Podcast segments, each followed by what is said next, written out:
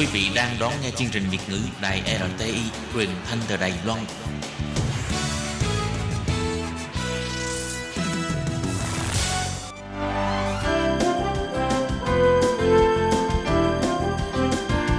Xin mời quý vị và các bạn đến với chuyên mục Nhìn ra thế giới. Chuyên mục này gồm những nội dung liên quan đến quốc tế,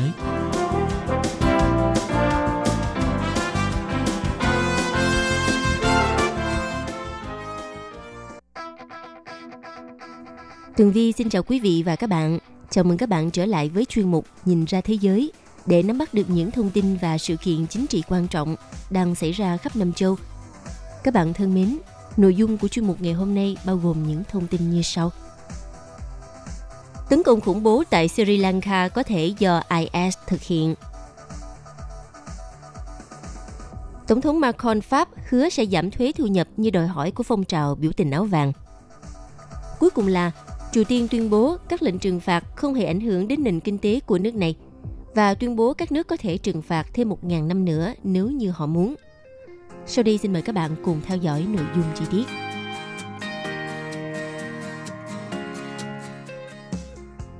Thưa quý vị và các bạn, vào ngày 21 tháng 4 đã có hàng loạt các vụ tấn công khủng bố diễn ra tại Sri Lanka. Theo các báo cáo đầu tiên về vụ nổ đã xảy ra vào khoảng 8 giờ 45 phút giờ địa phương – với 6 vụ nổ được ghi nhận liên tiếp. Ba nhà thờ ở Negobo, Patikaloa và quận Kochikat ở thủ đô Colombo đã được nhắm mục tiêu trong lễ phục sinh và các vụ nổ cũng đã làm rung chuyển các khách sạn Senrila, Kimburi và Cinnamon Grand ở thủ đô.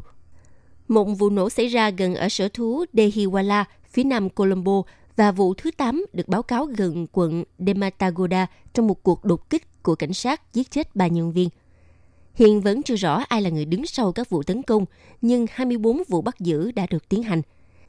Phía cảnh sát cho biết có 24 người đã bị bắt nhưng chưa rõ ai là kẻ thực hiện các vụ tấn công. Hiện tại có khoảng hơn 500 người bị thương và hàng chục người nước ngoài nằm trong số người chết. Các vụ nổ là vụ bạo lực chết chóc nhất kể từ khi Sri Lanka kết thúc cuộc nội chiến năm 2009. Theo Thủ tướng của Sri Lanka cho biết, nhóm khủng bố nhà nước Hồi giáo tự xưng IS có thể được liên kết với các vụ đánh bom khiến cho 321 người thiệt mạng và 500 người bị thương ở Sri Lanka. Chính phủ cũng tin rằng các vụ tấn công vào ngày Chủ nhật 21 tháng 4 năm 2019 không thể được thực hiện nếu không có các liên kết với các nhóm khủng bố ở nước ngoài. Qua ngày đầu tiên thì cảnh sát hiện đã bắt giữ 40 nghi phạm có liên quan đến vụ tấn công, tất cả đều là công dân Sri Lanka. Theo Thủ tướng của Sri Lanka cho biết, Điều này không thể được thực hiện chỉ bởi địa phương đã có đào tạo và một sự phối hợp mà chúng ta không thấy trước đó. Sau đó vào hôm thứ Ba, nhóm nhà nước Hồi giáo tự xưng IS đã tuyên bố nhận trách nhiệm về vụ tấn công thông qua kênh tin tức Ahmad. Chính phủ Sri Lanka trước đó đã đổ lỗi các vụ nổ bom do nhóm Hồi giáo địa phương National Tawhid Jama NTJ thực hiện. Như vậy đã có tổng cộng 8 vụ nổ xảy ra trong đó có ba nhà thờ bị tấn công trong lúc diễn ra các thánh lễ phục sinh. Còn ba khách sạn ở thủ đô Colombo bao gồm Shangri-La, Kingsbury và Cinnamon Grand cũng đã bị nhắm mục tiêu. Theo Thủ tướng nước này cho biết, một cuộc tấn công vào một khách sạn thứ tư hôm Chủ nhật đã bị hủy bỏ, nhưng ông không nêu tên khách sạn. Ông cũng cảnh báo rằng các chiến binh vẫn còn tự do và vũ khí chất nổ vẫn còn ở ngoài sau vụ tấn công. Như vậy thì ai thực sự là người đứng sau vụ tấn công này? Nhóm tổ chức IS cho biết họ đã nhắm mục tiêu là công dân của Liên minh Thập tự Chinh, được gọi là Liên minh chống IS do Mỹ đứng đầu và Kitô hữu ở Sri Lanka. Nhóm này không cung cấp bằng chứng cho tuyên bố này, nhưng đã chia sẻ một hình ảnh trên truyền thông xã hội của 8 người đàn ông có ý định đứng sau vụ tấn công. Lực lượng Dân chủ Syria SDF do người Kurd lãnh đạo đã tuyên bố giải phóng thành trì cuối cùng của IS vào à, ngày 23 tháng 3.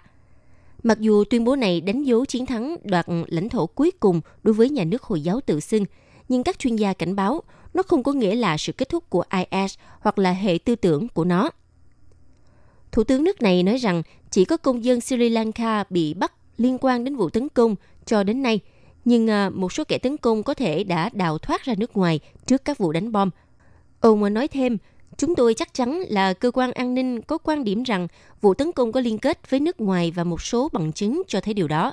Vì vậy, nếu IS nhận trách nhiệm, chúng tôi sẽ điều tra tuyên bố này. Trước đó thì Bộ trưởng Quốc phòng Sri Lanka cũng nói với Quốc hội rằng nhóm NTJ được liên kết với một nhóm Hồi giáo cực đoan khác mà ông đặt tên là JMI. Ông cũng nói các cuộc điều tra sơ bộ chỉ ra rằng các vụ đánh bom là để trả đũa các vụ tấn công chết người vào các nhà thờ Hồi giáo ở thành phố Christchurch, New Zealand vào tháng 3 vừa qua, nhưng một lần nữa không có thêm thông tin nào. Tuy à, NTJ không có lịch sử về các cuộc tấn công quy mô lớn, nhưng nó đã trở nên nổi tiếng vào năm ngoái khi mà bị cáo buộc phá hỏng các bức tượng Phật giáo. Nhóm này không tuyên bố rằng họ đã thực hiện vụ đánh bom hôm Chủ nhật tại Sri Lanka.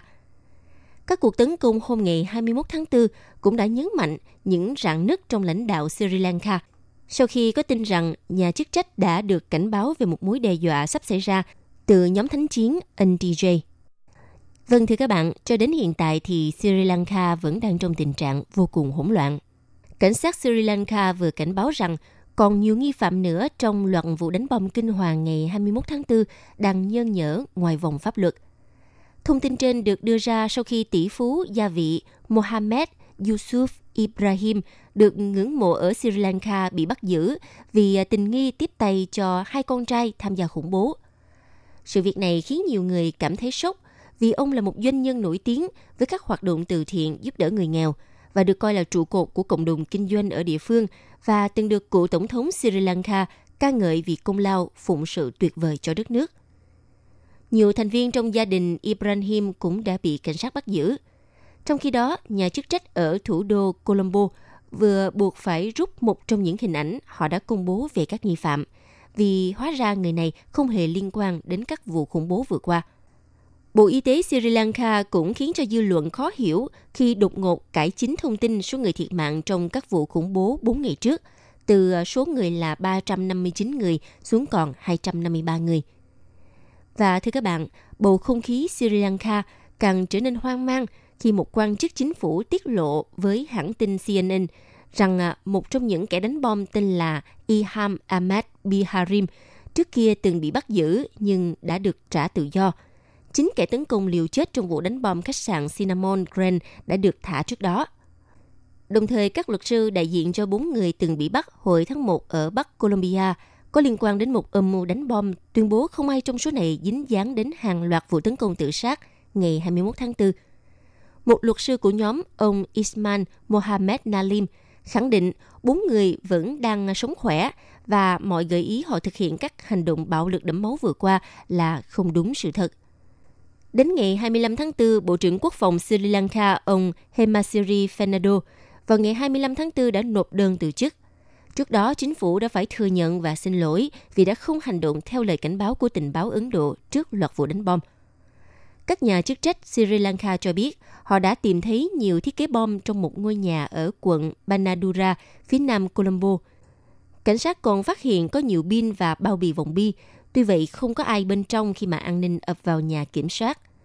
Cảnh sát và hàng xóm nói những người mới đến thuê nhà khoảng 2 tháng trước và trả gấp đôi mức giá yêu cầu. Ngôi nhà này được phong tỏa vào ngày 25 tháng 4 khi các điều tra viên làm việc bên trong. Hãng thông tấn CNN cho biết, họ cũng nhìn thấy những người được cảnh sát địa phương xác nhận là điệp vụ FBI rời khỏi cơ ngơi này. Hiện một chiến dịch điều tra tội phạm quốc tế quy mô lớn đã được tiến hành ráo riết trên toàn Sri Lanka – với 6 cơ quan cảnh sát nước ngoài và Interpol hỗ trợ cảnh sát địa phương. Trong đó có cảnh sát Anh và FBI Mỹ. Thêm nhiều cuộc lục soát nữa cũng tiếp tục diễn ra ở thủ đô Colombo. Cảnh sát chức trách Sri Lanka kêu gọi người dân không nên hoang mang trong khi quốc gia châu Á này vẫn đang trong tình trạng báo động cao. Và Thủ tướng Sri Lanka cũng khuyến cáo nguy cơ thêm các vụ tấn công khủng bố nữa có thể sẽ xảy ra.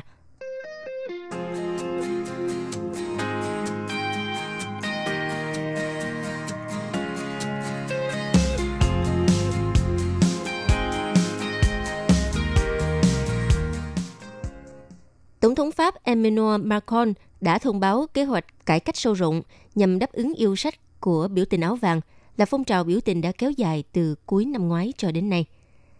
Kế hoạch cải cách được Tổng thống Emmanuel Macron đưa ra trong bài phát biểu và trả lời họp báo hôm ngày 25 tháng 4, vốn đã bị dời lại hơn một tuần vì vụ cháy nhà thờ Đức Bà Paris hôm ngày 15 tháng 4.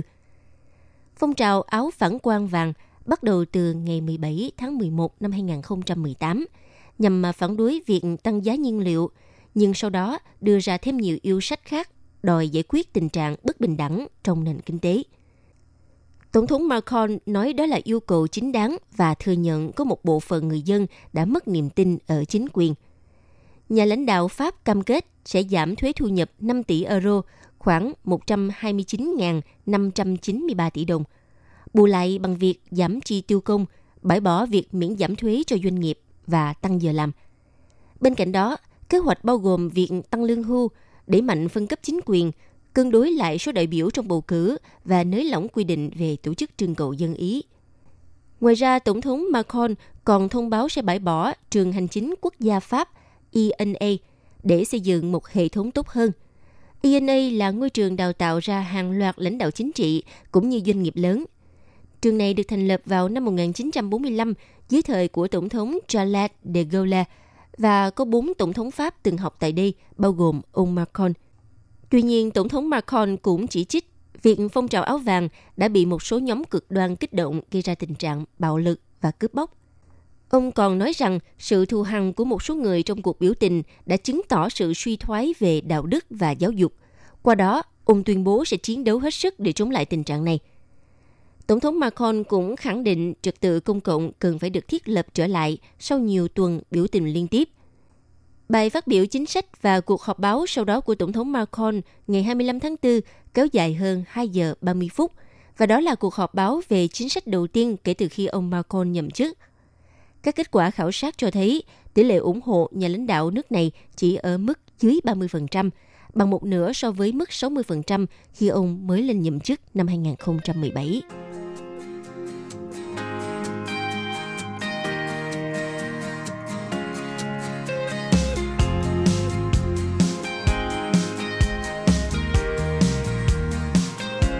Vào ngày 26 tháng 4, Bộ trưởng Triều Tiên tuyên bố các lệnh trừng phạt không phải là mối lo ngại đối với Bình Nhưỡng, đồng thời kêu gọi Mỹ thay đổi cách tiếp cận cứng rắn trong vấn đề phi hạt nhân hóa.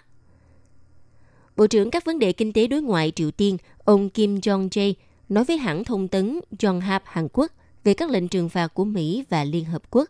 Ông nói, hãy cứ để cho họ áp lệnh trừng phạt trong 100 năm, 1.000 năm nữa nếu họ muốn – Chúng tôi không quan tâm và gần như không bị ảnh hưởng bởi các lệnh trừng phạt đó. Những con người này không nên làm những điều mà họ đang làm và phải thay đổi cả lập trường của họ. Rồi khi được hỏi liệu các lệnh trừng phạt có gây khó khăn cho nền kinh tế phụ thuộc vào tài nguyên năng lượng của Triều Tiên hay không, thì Bộ trưởng Kim Jong-jae khẳng định không ảnh hưởng. Ông nhấn mạnh, sản lượng điện và năng lượng đã tăng từ năm ngoái, thậm chí cả Hàn Quốc cũng nghĩ rằng chúng tôi đang rất cần nới lỏng trừng phạt, nhưng lệnh trừng phạt không ảnh hưởng tới chúng tôi – Ngoài ra, quan chức Triều Tiên này cũng chỉ trích Hàn Quốc vì động thái dè dặt của nước này với Mỹ và tiếp tục tập trận chung với Washington. Bộ trưởng Triều Tiên chỉ trích Hàn Quốc vì không tuân thủ thỏa thuận quân sự liên triều mà hai nước đã ký kết hồi tháng 9 năm ngoái nhằm chấm dứt mọi động thái thù địch nhằm vào nhau.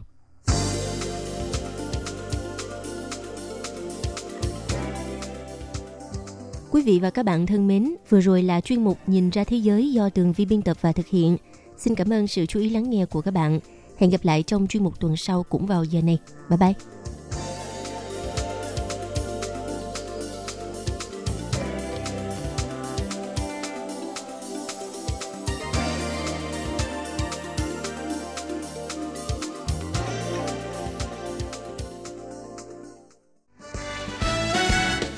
Quý vị và các bạn thân mến, sau đây là email của Ban Việt ngữ ctv a rti org.tvk hộp thư truyền thống của Ban Việt ngữ Việt Nam Miss PO Box 123 gạch ngang 199 Taipei 11199. Còn thính giả ở Việt Nam xin gửi đến hộp thư số 104 Hà Nội.